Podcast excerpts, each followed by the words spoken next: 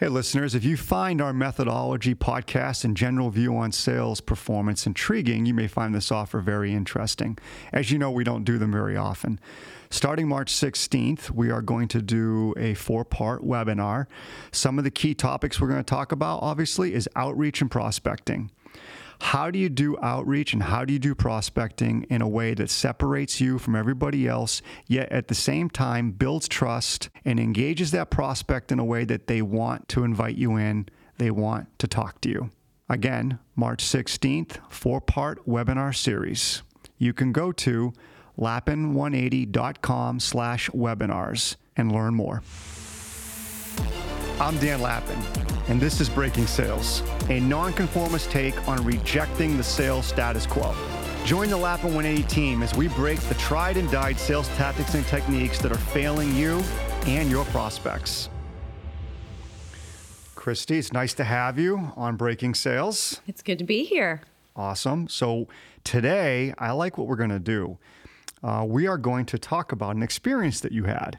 Back in November, there was a week where I had received maybe four, at least, could be as many as five solicitations from companies that promised to set two and three and four appointments a week for us with potential clients of ours. They had promised in their emails that they would be able to double our revenue, that they'd be able to help us bring on eight to 10 80, 100, 120,000 dollar clients over just a 3 to 6 month period. I was very curious about that. That was a lot of promises. A lot of promises. In addition to promising that it would free up all of your time and you would no longer have to spend any of your effort in initiation and prospecting. That's correct. So one of the emails read like this If so, Dan, let's hop on a call. That's how it started. I wasn't sure what that meant. We run simple but effective sales strategies for small businesses who can handle one to two new customers per month. We've done this for over a thousand different companies over the last seven years. And that's actually a funny statement based on what you've already just told me before this podcast even started, which I'll let you share with the audience in a minute. Most small businesses owners get all of their business from referrals. Unfortunately, that means they have no control over their monthly growth. That can be stressful. That's a true statement. At the same time, nearly all owners agreed that outbound sales would help their business. Blank bridges that gap. We build a strategy, prospect list, sales copy, which is interesting, sales copy, even though we are a sales consulting, conversation consulting firm, and do the actual outreach to open the conversations between you and your prospects. Then you just need to close the deals. That's all we need to do, Chrissy, is just close the deals. That's it. That's it. Nothing the e- more. The easy part. The easy part. Do you have time to talk later today? Which, for those of you who follow our podcast, know that that is very funny when people ask right away, Do you have time to talk today, tomorrow, or this week? A little urgency because they're scarce and attached. Happy to explain our strategy. And it's signed by someone that you didn't even talk to. Correct. Which is another interesting strategy that these cold calling or outsourced cold calling companies do they have the strategy of one person reaches out via email, then another person reaches out a day or two or three later saying, Hey, I am the team lead or I am so and so's boss, and I wanted to make sure I connected with you because we're so interested in helping your company. And then when you actually agree to talk to them, you talk to a different person. Yep. So there were three different individuals that were communicating on this outreach.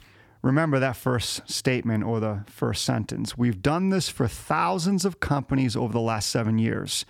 Yet just today, you went to their website to look them up, and what'd you find? Website not found. They're yeah, gone. They're gone. I don't know what happened, but maybe they bought an island down near Tahiti or something, and that's where they are now. And if that's the case, kudos to them. Absolutely. So, tell our listeners what what did you decide to do? I decided to reach out and engage and say, let's let's chat. We're interested to learn more about how you might be able to help us out. So remember, these individuals are quote unquote the experts on prospecting, outreach, and building relationships. So, how did it start, Christy? I reached out and responded to the first person who did the initial email to you. She then responded and said she would bring in her managing director into the conversation. I got busy. It was a few weeks before I was in a position to even look at this communication. And I had received two more messages from the managing director of, hey, do you still want to chat? We can set something up. On the second or third, I can't remember, I re engaged and said, yes, apologies. I was busy and would like to set some time. To which he sent me a link to a calendar application to go in and schedule an appointment that worked for me, which is fine. They did have a qualifier that our deals had to be over a certain size. I believe it was 2000 in monthly revenue that we have to qualify to check a box before they want us to schedule an appointment. And then scheduled the appointment and when I jumped on the call it was with someone completely different. A name I had not seen before. So not even the managing director, The closer. the closer. I believe the owner of the company that I can no longer find anymore. They brought the heavy guns in on you. Yes, yes. Awesome. I had a bulletproof vest on, so all was fine. So I then- survived. so then what, what happened? How just out of curiosity, um, give us a summary first and we'll break it down. How's that? So how long was the conversation probably? 20 minutes. 20 minutes. Okay. And in that conversation, how much were you talking versus how much were they talking? I would say I probably talked less than 10% of the time. Okay. How many questions can you remember roughly that they asked to engage you and, and, and start to understand your business? One, What was that question? are we associated with the racing family Lappin? Yeah, I don't, I didn't even know that Lappin had a racing family. Maybe it's a long lost ancestor, Dan. I have no idea, but that was his question. Did they make a lot of money? I have no idea. Maybe you should go find him.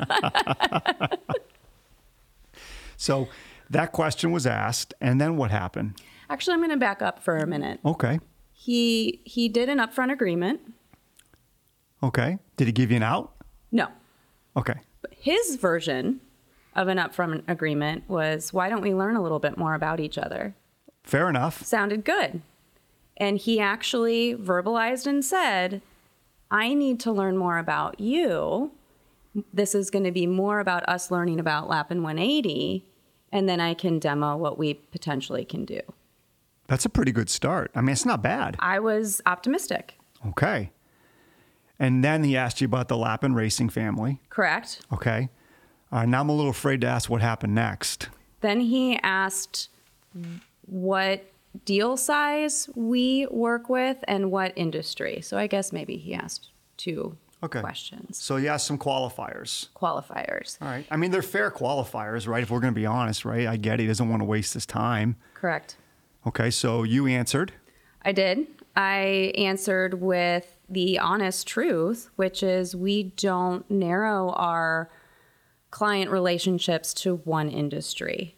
We have multiple industries that we work with, and it is more of the type of selling relationship they have with their clientele that will dictate whether or not we should be, do business with them. So it's very difficult for us just to pick one industry to say this is our this is our ideal.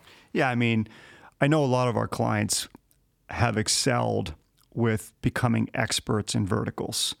I would say our vertical is building conversations around trust and having conversations, honest conversations around change.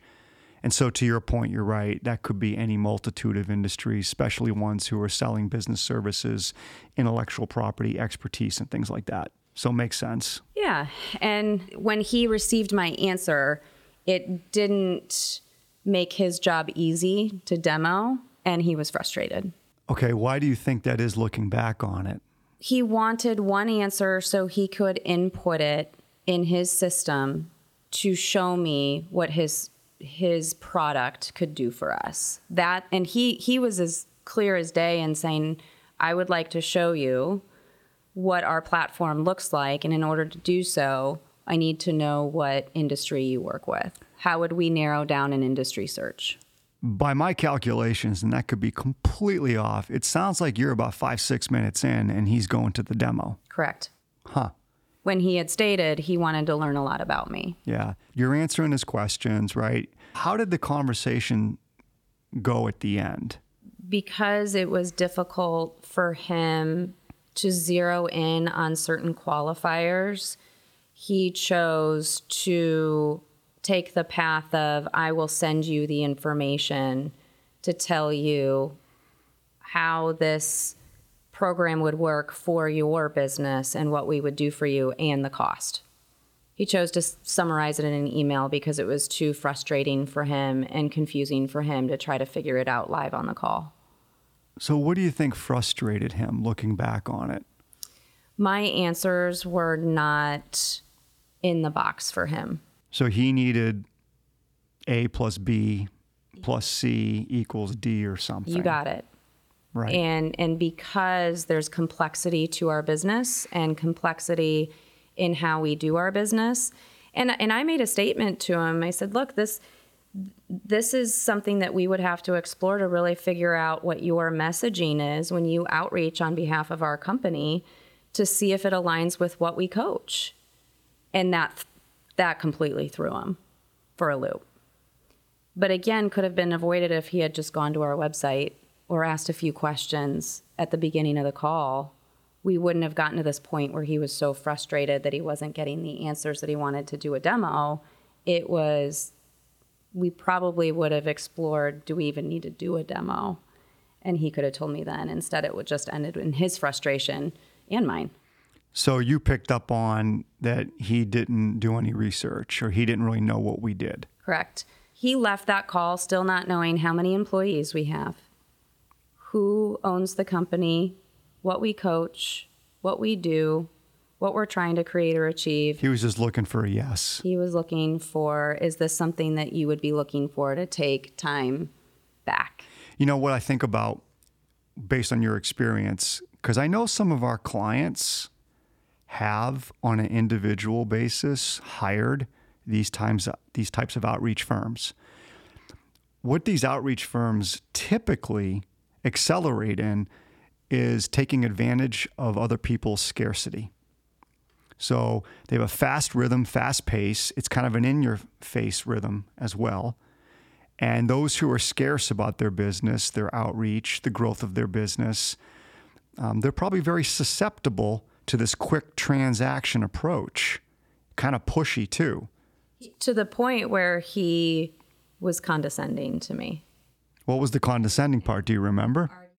When I had shared that we work with a multitude of, of industries, we work through all levels of the organization, he made a comment Well, if you just take anybody and everybody for cash flow, we're not going to be able to help you. That was his statement to me.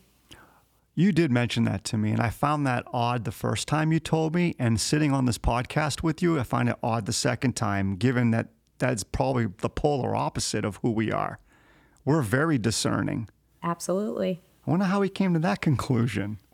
Again, I think it was sourced out of his and and you could hear it in his voice, his frustration that I was not making a demo easy for him and that was the response that came out of a place of emotion. You know, this reminds me of, I'm going to take a little tangent here, Christy, but I had a cup of coffee this morning with someone talking about their business and very large company, well known company across the globe. I won't say any names on it.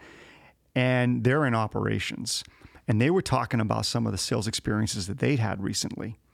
Very similar, where someone came in to solve an integration problem, I think, for them.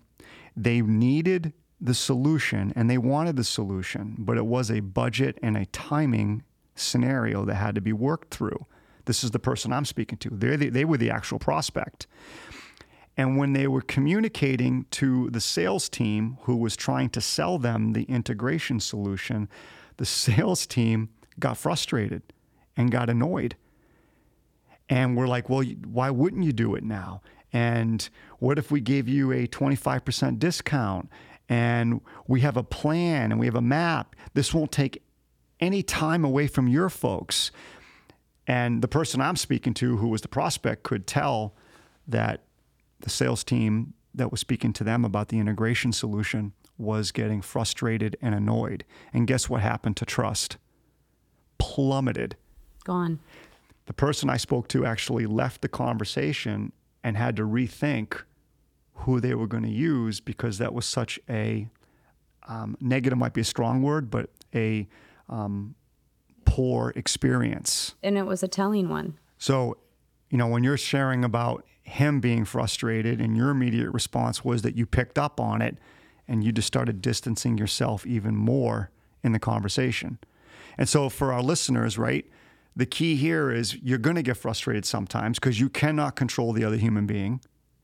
You're going to have disappointment, and we all know what you got to do. You got to learn to compartmentalize those emotions. You can't let them feed in because they have a direct correlation with the trust. Even if your solution is the perfect solution, if you start to deteriorate trust, it's not going to go anywhere. And I know that was a big takeaway that you had from this experience that there was absolutely no trust.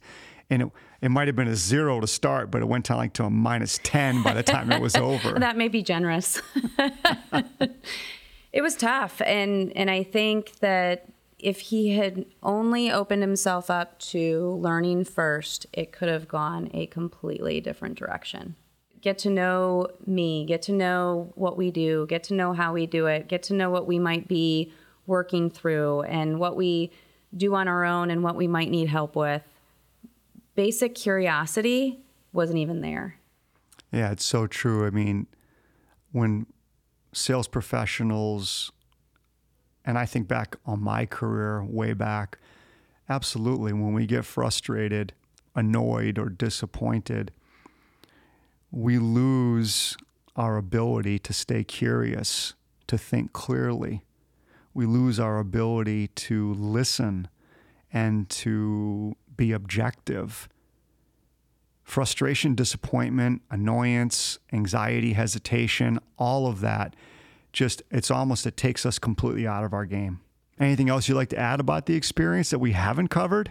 I, think that some of the other observations that might help others and that are listening is mirror energy he was a very fast talker, going a mile a minute, telling me how great he felt his solution was, and the enthusiasm was through the roof. And that alone had my guard up. That alone said, okay, this guy's coming on a little strong. Paired with not asking any questions, paired with trying to get me in the box, paired with all of the other things if he had slowed down, it probably would have, even if he had done the same thing, felt a little bit better. And so paying attention to the little things of how is my energy? Am I coming on a little too strong? Do I need to dial it back a bit so I can be patient in the conversation, listen, and demonstrate that I'm doing that just through my energy is huge. Yeah, we've talked about that lots of times here about energy, enthusiasm, and we have to be mindful. It's great to have energy, and it's awesome to have conviction about what you do. That's perfect. But you have to manage it and use it judiciously. You have to learn how to be more energetic or enthusiastic if the prospect is showing energy enthusiasm. If they're not showing it, you have to learn to dial it down. To your point, you have to mirror. You can't jump way out ahead because enthusiasm actually creates skepticism. Mm-hmm. And I'm an, I'm innately a bit of a skeptic. you are, but you do have high energy. I do. I do. Yeah, you do. You you you're one of those individuals that you have really good energy almost all the time. So it was interesting that just didn't match. Did you just give me a compliment, Dan? I might have. Oh, well, I appreciate that. Thank you. So, Christy, we talked about a lot, and don't forget the compliment I gave you. I'm going to write that down and keep it by my computer every day. Anything we haven't covered that you would like our listeners to remember as just a good learning experience from this? in reflecting on it, I, I feel that the catalyst that set this off into the experience it became started with an assumption that was made. And the assumption was made by this gentleman that when I reached out and said I would like to learn more, this might be something we're interested in, he he took that and assumed that I was in a buying mode and that I just needed to hear the great things that this could do and I would be there. And and that set the tone and the stage for the entire experience that was created. And for me it was a bad one because that's not where I was. And when we make assumptions, what happens to our mindset and our skill? It plummets like that trust that you described plummeting. Yeah, we we tend to get sloppy. Yep. All right, listeners, don't make assumptions. Stay away from getting sloppy. Thanks for listening to Breaking Sales. If you want to get engaged with us outside of the podcast, be sure to go to our website at lappin180.com. Go to contact us. You can also engage with us on LinkedIn at Dan Lappin or Lappin180.